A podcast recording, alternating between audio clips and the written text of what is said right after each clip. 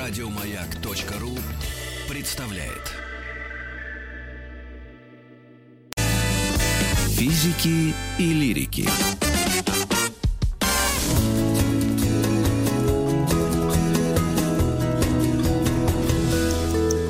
Сто минут по... Сто минут о значимых открытиях медицины. Дорогие друзья, у нас есть инфоповод, я его хочу огласить. Я, конечно, в шоке, я этого не знал, но давайте я с вами поделюсь. пятнадцатого мая тысяча восемьсот сорок седьмого года, не так-то, в общем-то, давно, mm-hmm. австрийский врач Игнац Филипп Земмельвейс обязал персонал больницы перед манипуляциями с беременными и роженицами мыть руки в растворе хлорной извести. То есть делать то, что в наше время считается естественным, а это произошло-то каких-то двести лет назад, да? У нас в гостях Михаил Шифрин. Михаил, вы слышите нас? Да, здравствуйте.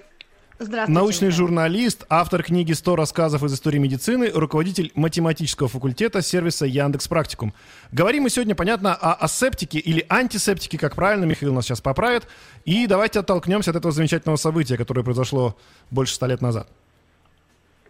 Асептики, потому что боролись с сепсисом. Асептика, да? Да, асептика, да. Значит отсутствие сепсиса. Угу. Угу. А антисептик это что такое? Это, это неправильное произношение наше современное? Нет, это все правильно. Это другое. Это когда ты э, борешься специально э, с каким-нибудь возбудителем, с возможной хлорой. Вот, антисептическую угу. обработку э, осуществляешь. А асептика – это когда ты моешь руки, э, обеззараживаешь оборудование медицинское, обеззараживаешь помещение. Вот. Асептика предшествовала антисептике. Вот. Угу. Почему? Э, тогда ведь не знали, какие именно микроорганизмы, да и вообще микроорганизмы ли вызывают угу. сепсис, заражение крови, от которого погибали роженицы. Собственно, Земмельвейс не первый предложил мыть руки и обеззараживать. И до того замечали, еще в восемнадцатом веке, в самых разных европейских городах, замечали, что почему-то а, роженицы, которых осматривали врачи, гораздо чаще умирали. В разы чаще умирали, чем а, у повивальных бабок. И вот они думали, что это какая-то больничная гниль, как они называли mm-hmm. это, а источником этой больничной гнили со времен Галена, древнеримского врача, который никогда никого не вскрывал, потому что было запрещено у римлян это дело, он осматривал раненых гладиаторов, говорил, что раны – это окна тела. Поэтому знал он, в общем, о теле намного меньше, чем европейские врачи, а они вскрывали много. Вскрывали они трупы. Mm-hmm. И очень гордились, когда от их рук исходил трупный запах. Вот так, мол, настоящий доктор. Это был такой медицинский шик. Так вот, Земмельвейс mm-hmm. понял, что этот самый медицинский шик с рук надо удалять. И удалять, почему yeah. он выбрал хлорку, потому что хлорка отбивает запахи любые. Раз отбил э, трупный запах от рук, значит, руки чистые. Значит, трупных частиц есть... на них нет. Я правильно Все. понимаю, что раньше было естественным сначала вскрыть труп, а потом, не помыв руки, принимать роды? Да, это было нормально. Обычно как раз утром вскрывали тех, кто умер вечером. Вечером было вскрывать не принято. И угу. доктора считали, что вскрывать нехорошо, вот перерыв на обед сделать нехорошо. Вот надо вскрытие до обеда закончить все, вот, а после обеда идти к роженицам или к больным. Их осматривать. Перед обедом они, само собой, руки мыли. Поэтому все более-менее с рук сходило, что называется. Да, в прямом вот смысле. Да, что не всегда. Я, вы знаете, хотел добавить а, насчет нашего сегодняшнего гостя в эфире. Михаил Шифрин, автор а, большой такой книги «сто рассказов из истории медицины». Она стоит сейчас передо мной, я могу ее в руку в левую взять. И вы знаете, Миша, когда я чувствую, что что-то в моей жизни не складывается или как-то вот что-то как-то мне не, неприятно как-то, я всегда открываю один из ваших э, вот, э, из частей, из разделов книги и понимаю, что наша жизнь современная – это просто рай на земле. Как люди жили, как мы вообще дожили до сегодняшнего дня, а? С такими успехами. Но все-таки эволюция медицинских средств, лекарств, людей, которые были задействованы, все-таки это тоже важно, да, это настолько важно. Переоценить да ничего нет невозможно. Важнее. Да? А вот смотрите, вот сейчас, когда вся эта эпидемия случилась, вся эта тревога, тут же стало ясно, что на свете главное. Ну что, помогают вам ядерные ракеты против вируса?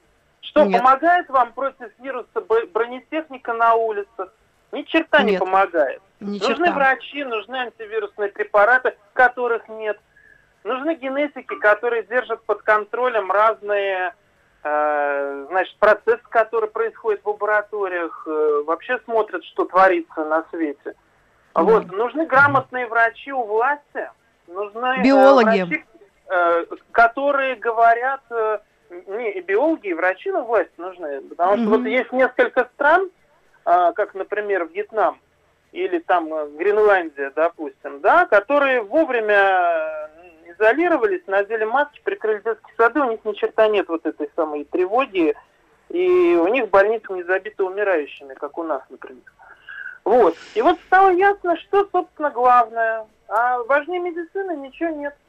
Я, Согласна. собственно, давным-давно понимал, и ради этого написал книжку, хоть я не врач и не историк, вот набрался наглости, написал книгу об истории медицины, потому что как можно думать о чем-то еще?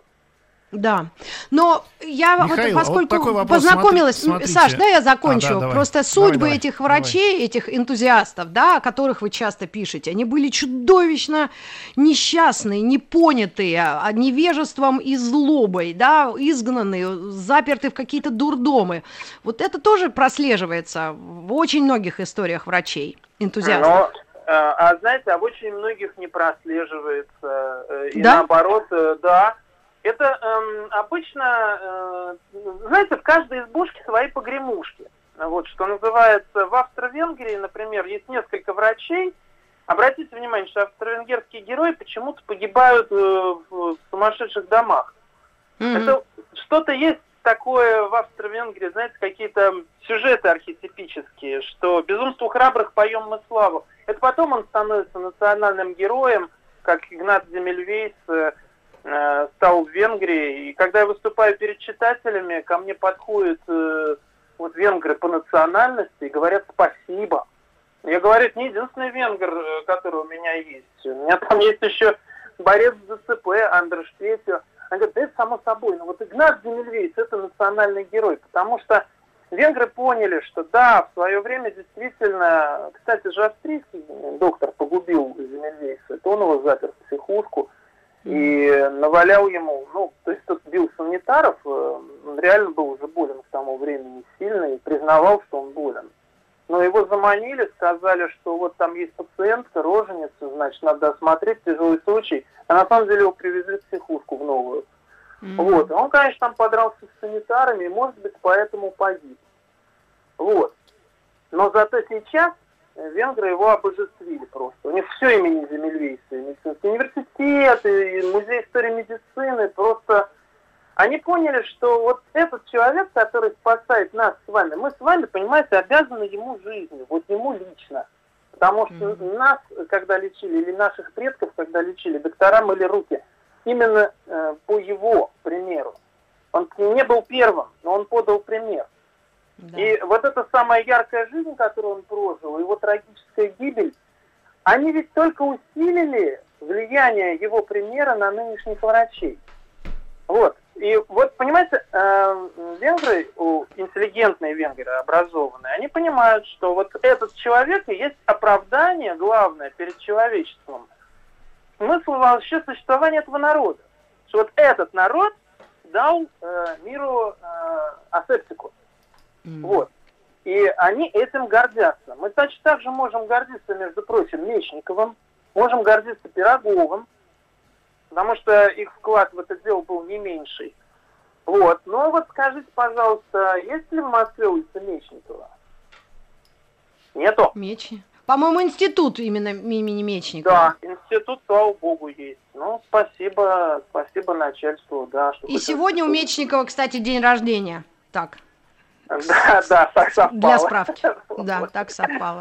Александр Борисович, вы хотели... Тоже это отметим. Mm. Я хотел сказать, да, Михаил, просто, понимаете, вот вы говорите, врачи стали мыть руки. Вообще мир меняется, и благодаря этим открытиям люди себя ведут по-другому, и мы себя будем вести по-другому, э, благодаря тому, что происходит сейчас вокруг нас. Потому что раньше люди, грубо говоря, ну, я совсем буду грубо говорить, да, пили из лужи, это считалось нормальным. Потом, когда поняли, что это небезопасно, сейчас уже редко встретишь человека, который не кипятит воду перед тем, как ее употребить внутрь, да, или там, yes, yes, по крайней мере, yes. не очистить как-то. Uh, нет, есть. И, например, в Чаде э, идет э, борь- борьба, которую, кстати, ведет Билл Гейтс, которому черт знает что приписывают. Тут некоторые всякие выступают по телевидению и говорят, что Билл Гейтс всех чипирует. Нет человека, который вложил э, в борьбу с инфекциями столько сил, сколько Билл Гейтс. Вот, знаете, я должен его защитить, как айтишник айтишника, да? Хотя... Мы на него не нападаем, да. да. Мы его как да, раз поддержим. Смотрите, там проблемы вот какие. Билл Гейтс э, искореняет дракункулез. Это решту. А, то есть э, так, такой паразит, который живет в воде, его глотают, э, значит, дальше он под кожей развивается. Это чудовищная боль, э, это инвалидность, это человек выходит из строя на несколько недель. Вот. И, э, в свое время в Средней Азии русские врачи искоренили решту полностью. А э, по этому примеру стали ее искоренять во всем мире, а Билл Гейтс и бывший президент Америки Картер как раз поклялись ее извести везде. И везде извели, кроме э, двух стран, Южного Судана и Чада в э, Африке. Там проблема в том, что местные люди считают воду священной. И кипячение ее, э, значит, это преступление перед духами предков. Так вот, там как раз по-другому. Там они пьют из лужи через специальные пластмассовые трубочки, которые Билл Гейтс купил и раздал. Вот, эти трубочки с фильтрами. Вот, эти фильтры задерживают мельчайших рачков, внутри которых живут, живет эта самая проклятая решта. Ужас. Вот, так что пьют, пьют люди из луж. И приходится уважать их верования, уважать их отношение к своим предкам и искать другие пути. Вот к тому, чтобы все-таки остановить инфекцию там. А это тоже инфекция, просто паразитарная. Да, да ну, но а все равно на людей это влияет. Мне кажется, просто если мы, да, уедем на сто лет назад и попытаемся сказать людям, что есть такой вирус, и он опасен, все скажут, это все ерунда, это вот просто кто плохо жил и на свете не соблюдал что-то, вот того и карает.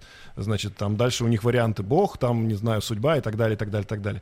Все-таки, мне кажется, человечество движется в целом, да, вместе с, ну, сзади плетется и Африка, но она все-таки движется, да, в направлении, скажем так, научной медицины. Слава тебе, Господи, скажу я в этом, в этом случае.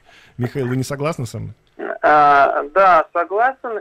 Я, кстати, должен сказать, что а, нам а, вот отсталое мышление, которое мешает нам продвигаться, оно широко распространено и в цивилизованных странах. Я бы сказал, я бы назвал его культом смерти, потому что там, где атеизм оставил свою глубокую печать, свой глубокий след, там люди, в общем, в Бога веруют мало и ходят в церковь в основном на показ, хорошо, если вообще ходят, да, а не mm-hmm. только там на Пасху, допустим, э, на Рождество. Но э, многие люди на самом деле поклоняются смерти, э, потому что смерть далеко, но она существует, и это все знают, и она всемогущая, это тоже все знают. И есть такое на самом деле, и у нас это очень сильно распространено. И во многих других странах э, люди считают, что вот э, смерть надо уважать, э, а кое-кто считает ее возможностью самореализации. Что вот героически погиб на глазах у всех, вот молодец, значит, реализовался через смерть. И постоянно вот эти рассказы о героях разных войн, и все эти герои погибли в бою, и они все мертвы, понимаете, это... это все толкает нас назад, потому что культ смерти — это ведь культ языческий. Это гораздо более отсталый культ. Когда вы говорите «слава Богу», но все-таки а, религия — это большой шаг вперед по сравнению с архаичным культом смерти, который насаждается, в том числе, кстати, всякими антипрививочниками, вот, людьми, которые говорят, что да, вот не надо вакцинироваться, вот, и пусть кто-то, может быть, и помрет, кто-то, но не я, в скобках, думают они. Вот, но зато вот будет единство с природой, и вот смерть получит свое. Вы не находите, что есть? Да, но если по поводу э, прививочников еще идет какая-то дискуссия, ну мы тоже, конечно, за прививки, и с Маргаритой Михайловной неоднократно да. про это говорили в эфире. Вот когда мы говорим о теме сегодняшней именно асептики, как мне кажется, может я ошибаюсь, если не брать э, страны Африки, все-таки люди уже согласны с тем, что руки мыть надо, что есть понятие, ну скажем так, бактерии, они не знают, может быть, разницы между бактериями и вирусами, да, ну там микробы, скажем так, в их понимании все-таки уже существуют. И они знают, что есть понятие опасные микробы, да, и можно заразиться, и когда два человека там целуют один и тот же предмет, то это, в общем-то, опасно, то есть это способ передачи той самой заразы. То есть я к тому говорю, что все-таки, ну, ну образованных людей больше, я все-таки бо- борюсь за человечество в лице, э, с, точнее, ну, то есть спорю с Михаилом в этом плане. Да, конечно, и, знаете, еще, на самом деле, вот я, например, понял, что дураков на свете не существует. Ну, то есть, существуют люди умственно отсталые, но это клиническая картина, таких, в общем, на самом деле мало. Людям выгодно прикидываться дураками. Им выгодно э, делать вид, что они что-то не понимают. Но когда реальная опасность начинается, вот вроде нынешней, да, то тут, смотрите, антипрививочники так попритихли, да, и руки мыть народ начал. И, в общем-то, мы в массе своей ведем себя неплохо. Но вот я должен сказать, что и при Земмельвейсе, и вот сейчас, к сожалению, именно больницы, стационары были главным местом передачи инфекции. При Земмельвейсе там э, заболевали роженицы друг от друга сепсисом, да. Сначала живые от умерших, потом выяснилось, что и живые живым передают. То есть, э, когда у Земмельвейса рожала женщина с раком матки, то выяснилось, что... У него сепсис-то уже, в общем, начался, и погибли все, кого он теми же руками осматривал. Знаете, что врачи, акушеры смотрят руками, да? Вот, так они говорят даже иногда. А, вот кого он теми же руками трогал, которыми он трогал ее, она лежала на первой койке у самого входа. Поэтому погибли все, кого он там осмотрел в этой палате. Так он понял, что передается и от живых живым. Вот это был громадный mm-hmm. шаг вперед. То есть у него было несколько открытий к ряду. Он не просто предписал мыть руки, да, а он понял сначала, что от мертвых к живым передается, потом, что от живых к живым, и потом он понял, когда его после революции погнали, когда царь-батюшка помог подавить венгерскую революцию, тут ему припомнили все грехи. Тот же профессор, которого он руки мыть заставлял, он же заставил мыть руки даже начальство, а начальство ужасно не любит, когда его заставляют мыть руки. Например, вот э, у нас ведь э, в порядке вещей, когда главврач в больнице заходит в палату без маски. Он считает, что он раз тут начальник, значит, он безопасен. А может, он тоже, кстати, заболевает, да, как некоторые тут главврачи. Ну, вот, ну а... вирусом, да, ему все равно, начальник-то или нет, а бактериям тем более. А, да. Сам Земмельвейс, Михаил, вот он, он до, дошел до того, что он понял, что является возбудителем, до, до самих бактерий и вирусом, или он только понял некую закономерность передачи, а что является самой причиной, он не, не выяснил? Или Джозеф а... Листер, ему параллельно вот с ним все это вы, выяснил? А, понимаете, именно в том году, когда Джозеф Листер э, понял все это, вот именно в том году... Земмельвейс совсем, бедняга, съехал с катушек. Понимаете, когда тебе все, все медицинское сообщество, кроме двух-трех человек, говорит, что ты не прав, ты ошибаешься, а ты знаешь, что ты прав. Это а горе от ума. Ах, это горе от убеждения, от того, что человек понял, что он совершил открытие, что вот он знает что-то, чего другие mm-hmm. не знают, и вот он должен открыть им глаза. Вот, а вдобавок Земмельвейс все-таки был действительно очень хороший врач, человек очень уверенный в себе, человек очень физически сильный, а это важно, потому что физически сильные люди склонны настаивать на своем еще больше. И mm-hmm. от него все отворачивались, он там приходил и говорил, он вполне мог сказать какому-нибудь э, акушеру, что ты убийца. Я был убийцей, говорил он, когда вот я так вот э, осматривал, да, грязными руками. И ты убийца. А кому нравится, когда к нему подходят и говорят, что ты убийца? Вот. Ну, и... ну смотрите, Михаил, да? Вот физика, я просто физик по образованию. В физике там есть понятие доказательства, да, и эти, в принципе, доказательства, они всем очевидны. Если мы говорим о доказательной медицине, ну вот без слов, что ты убийца, не убийца, просто доказать он мог, он своим коллегам мог просто показать, что это действительно так. Да, конечно, есть, мог. Вот мне всегда... И... Да. Да, вот, например, там э, отец неонатологии Тарнье в Париже, он стал работать по методам Земмельвейса, у него мгновенно статистика изменилась. У него э, смертельных случаев стало не более двух процентов, как у повивальных бабок, э, которые никогда никого не вскрывали, да. А, как только, mm-hmm. значит, Земмельвейс, например, заменил грязные простыни в пешской больнице, куда его перевели, в столице после революции, больница для бедных, да, там тоже сразу картина изменилась. Ну, то есть статистика, мы должны конечно, сделать... свидетельствовала. Мы должны сделать небольшую паузу на новости середины часа, новости спорта, и вновь вернемся к сегодняшнему герою, доктору Земмельвейсу, и, может быть, и Джефф, Джозефа Листера вспомним с нашим гостем Михаилом Шифриным. Михаилом Шифриным. Физики и лирики.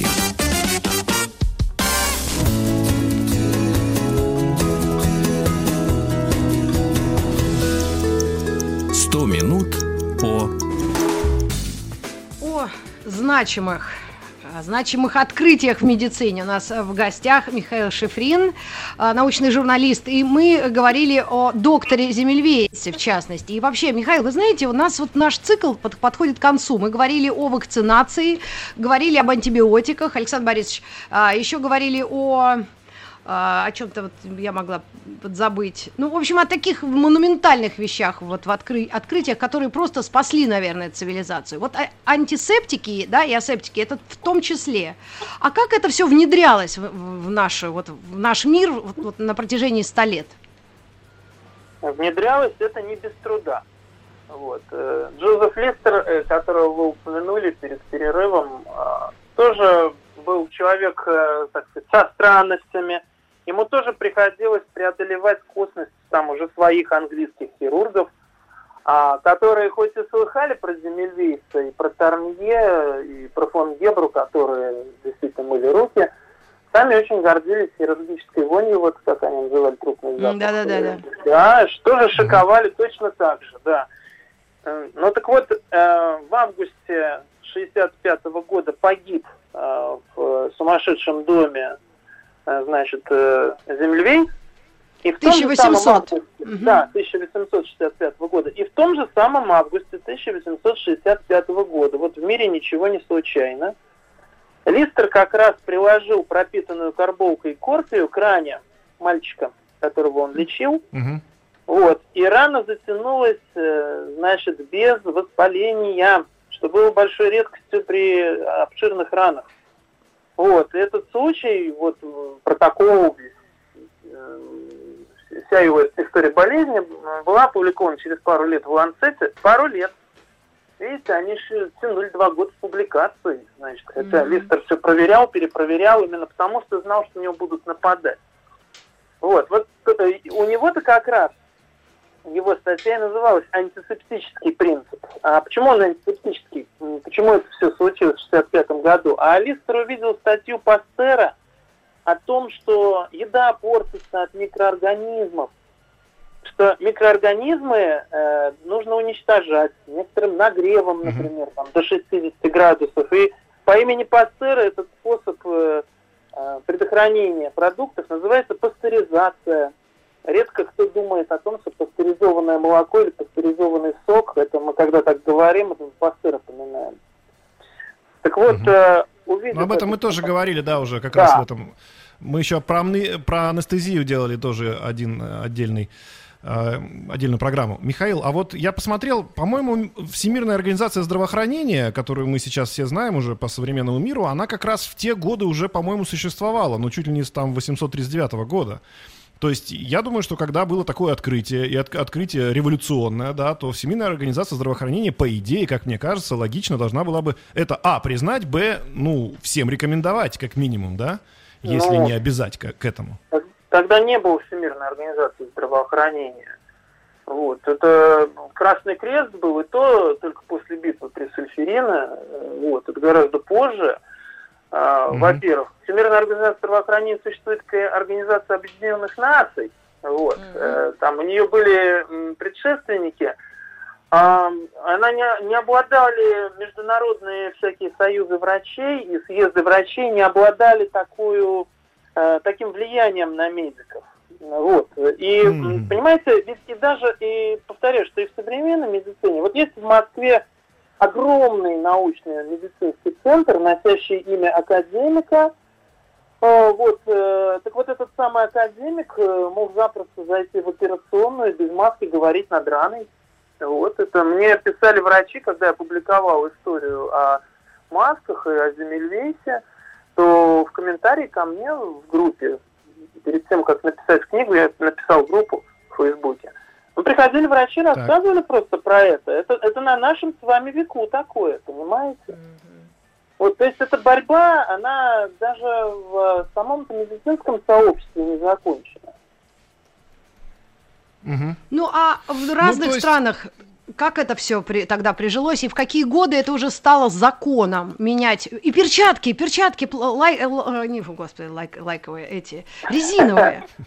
Резиновые перчатки, кто смотрел сериал «Больница Никербокер», который сделан по мотивам биографии Холстеда, тот видел, как это у него медсестра, его возлюбленная, у нее был контактный дерматит, и вот эта самая карболка, которую Листер, ну, фенол, который Листер ага. рекомендовал для обеззараживания операционного поля, именно сестра же занималась этим.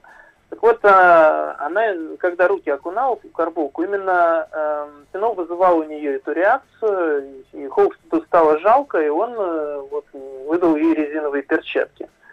Вот, именно предохраняя ее прекрасные руки.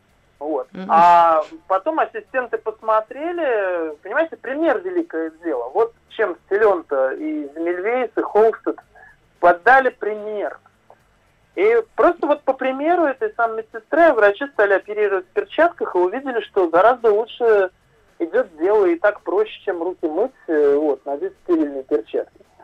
А, значит, кто не помылся, нормально. А, а маски возникли также, э, вот приятель Холстеда, э, вот уже в Европе, Микуль Чародетский, как раз он э, работал в Бреслау, это нынче польский город Вроцлав. И там как раз в марте они делали операцию, нет, в феврале. У них погиб человек тоже от сепсиса, они все работали в перчатках. Они не могли понять, в чем дело. Но там же работал гигиенист Флюге и стажер из России, из, точно из Харькова, Павел Лащенков у него был, который набирал в рот культуру бактерий чудесной крови, говорил... И выяснялось, что при громкой речи капельки изо рта, мельчайшие, невидимые, долетают до семи метров. Преодолевают mm-hmm. семь метров Ого. По воздуху. Да, и это падая... при... когда человек чихает, да? Да, когда человек говорит, поет. Особенно пение. Э, далеко летит Надо при же. Пении. Да, э, и вот он, он свистел, кашлял, чихал и смотрел, как при этом вот эти бактерии рассеваются по лаборатории, как далеко возникают их культуры. Они такого ярко-красного кровавого цвета, эти самые культуры, э, чем они воспользовались. Вот. Так что это тот самый Лащенков, который потом открыл, что пищевое отравление вызывает золотистый стафилококк. То есть вот они вдвоем с Флюге, они совершили открытие, они открыли воздушно-капельный путь распространения инфекций, и тут же помчались э, к Микуличу, который, в общем, оперировал в клинике этого университета, сказали ему, что дело в том, что у тебя кто-нибудь в феврале с насморком. Вот. И это причина, почему вот у тебя пациент погиб после операции от сепсиса. А ты пойди, найди э, в феврале э, в операционной бригаде, тогда бригады были человек по пятнадцать. Вот. И сейчас там хирург, да, анестезиолог, значит, вдвоем с магнитофоном, да, оперирует. А тогда, тогда это была бригада «Будь здоров». И среди этих пятнадцати обязательно кто-нибудь чихал да кашлял. Вот они тогда, да, повязали mm-hmm. марлевые повязки. А какой-то год был, Михаил? девяносто девятый. Вот. тысяча восемьсот? Да. тысяча девятьсот? Да. Да, тысяча восемьсот. тысяча восемьсот. Да, да, да, да, да, боже. Вот, значит, нет, если точнее, девяносто седьмой. Это mm-hmm. была операция историческая первого марта тысяча восемьсот девяносто седьмого года. Первая операция, сделанная в масках и перчатках. Так что да. Ого. Вот вы каких-то, в общем-то, сто с чем-то лет назад. Ужас. сто двадцать три года назад ровно вот, впервые человека да. одел перчатку и маску. маску Михаил, маску. У нас пару минут осталось. Мы всегда задаем вопрос этот всем нашим гостям вот про будущее все-таки. Да. Ну, вот скажите нам, если мы через сто лет, опять же, встретимся, наверное, уже с нашими потомками, они будут эту тему обсуждать. Что они будут говорить? Все то же самое, что народ продолжает пить из лужи, что люди, значит, не знаю, обнимаются, целуются и не понимают, как передается инфекция. Или люди будущего уже будут более подготовлены к этому и будут понимать все опасности, которые грозят вообще человечеству для выживания. Или, или пугают, что все привыкнут к антибиотикам, и все, и они перестанут действовать. Я так волнуюсь. Мне кажется, Михаил, что... давайте про будущее чуть. Да, э, не надо бояться будущего. Э, людей нарочно пугают. Э, вот этот самый страх, это часть того культа смерти, который нам с вами навязывают. Понимаете? Нам, mm-hmm. Нас mm-hmm. призывают любить не жизнь, а смерть. Я думаю, что умные люди, они все равно продолжают любить жизнь. Вот, потому что э, счастливы мы можем быть только при жизни. Счастливыми нас делает э, совсем не страх. Счастливым нас делает любовь, интерес к своему делу, а вот, э, уважение со стороны других людей. Вот что приносит нам счастье. Человек все равно будет стремиться к счастью, понимаете? У него будет, конечно, больше возможностей получить информацию, а с другой стороны, информации так много, что э, сейчас главная проблема, как научить людей фильтровать эту самую информацию. Как научить да. людей учиться, потому что люди почему-то уверены, что теперь можно не учиться, ни черта не запоминать, ну погуглишь, найдешь, вот, вот угу. тебе, пожалуйста. А, пока а то, что, гуглить... то, что погуглив, они получают первую ссылку, где неправда, они об этом не думают? Да, они двести первых ссылок получают, где разное написано. Даже дело не в том, что пишут неправду, а дело в том, что самого главного не пишут, вот, или это все тонет в море общих слов и банальностей. Вот, да. Что пишут плохо, вот это беда, а не то, что врут. Угу. Врут-то люди больше по незнанию, вряд ли они врут за деньги. А, ну, когда, естественно, человек по какому-то там общенациональному каналу рассказывает о чипировании, о том, что под видом вакцинации там впрыскивают, вот.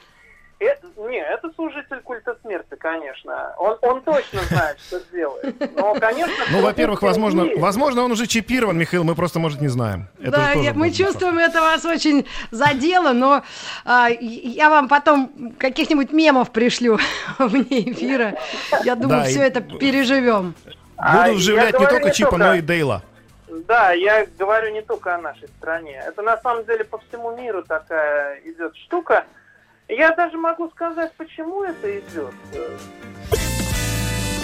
Физики и лирики.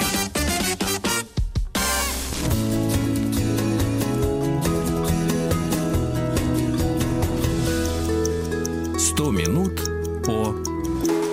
Сто минут. О, и, Михаил Шифрин, вы обещали нам раскрыть секрет, почему по всему миру такое происходит. Только если это не очень страшный секрет. Да нет, ну, опять, опять же, это не теория заговора. Просто хочу сказать, что среди э, тех, у кого все хорошо, так сказать, э, есть, зреет э, опаска по отношению к науке, потому что наука э, двигает мир вперед и заставляет общество меняться. А э, перемены не нужны тем, э, кто и так, в общем, хорошо устроился. Поэтому как раз они всячески пестуют в обществе недоверие к науке, используют для этого и журналистов в том числе. Михаил, они ну согласитесь, применяют... это не только в других странах, это было во все времена. А, да, естественно, но сейчас это здесь применяются технологии, которые выросли из политтехнологий. Понимаете, пытаются воздействовать именно на широкие народные массы. Раньше-то широкие народные массы сами убивали докторов, думая, что они отравили колодцы и впрыскивают людям холеру для того, чтобы провести эксперименты. Вот, то есть они были так же суеверны, как туземцы. Но сейчас, когда вы видите, как дисциплинированно, например, наши соотечественники носят маски и перчатки, как дисциплинированно они сидят дома, очень многие сидят дома, да, и действительно распространение этой эпидемии сдерживается нашим с вами поведением. Вот, тем, что вы делаете с эфир из дома, например. Да. Так вот, видите, широкие народные массы, они к науке прониклись. И сейчас против науки будут агитировать вот изо всех сил, вот именно так все к ней всякое недоверие. Повторяю, это политтехнологи. Хм. Но ну давайте проверим на, а, на кошках. Чтобы уж совсем не сгущать краски. Давайте проверим лет через сто на кошках, которые только и останутся в этот момент на земле. Михаил, спасибо вам огромное за вашу книгу «сто рассказов из истории медицины». Так называется огромный фолиант, такой труд, очень интересный, с гравюрами, фотографиями и разными... Огромный список ссылок и имен. Это действительно титанический труд был проделан автором, чтобы все это нам показать. Михаил, спасибо вам огромное. Еще больше подкастов на радиомаяк точка ру.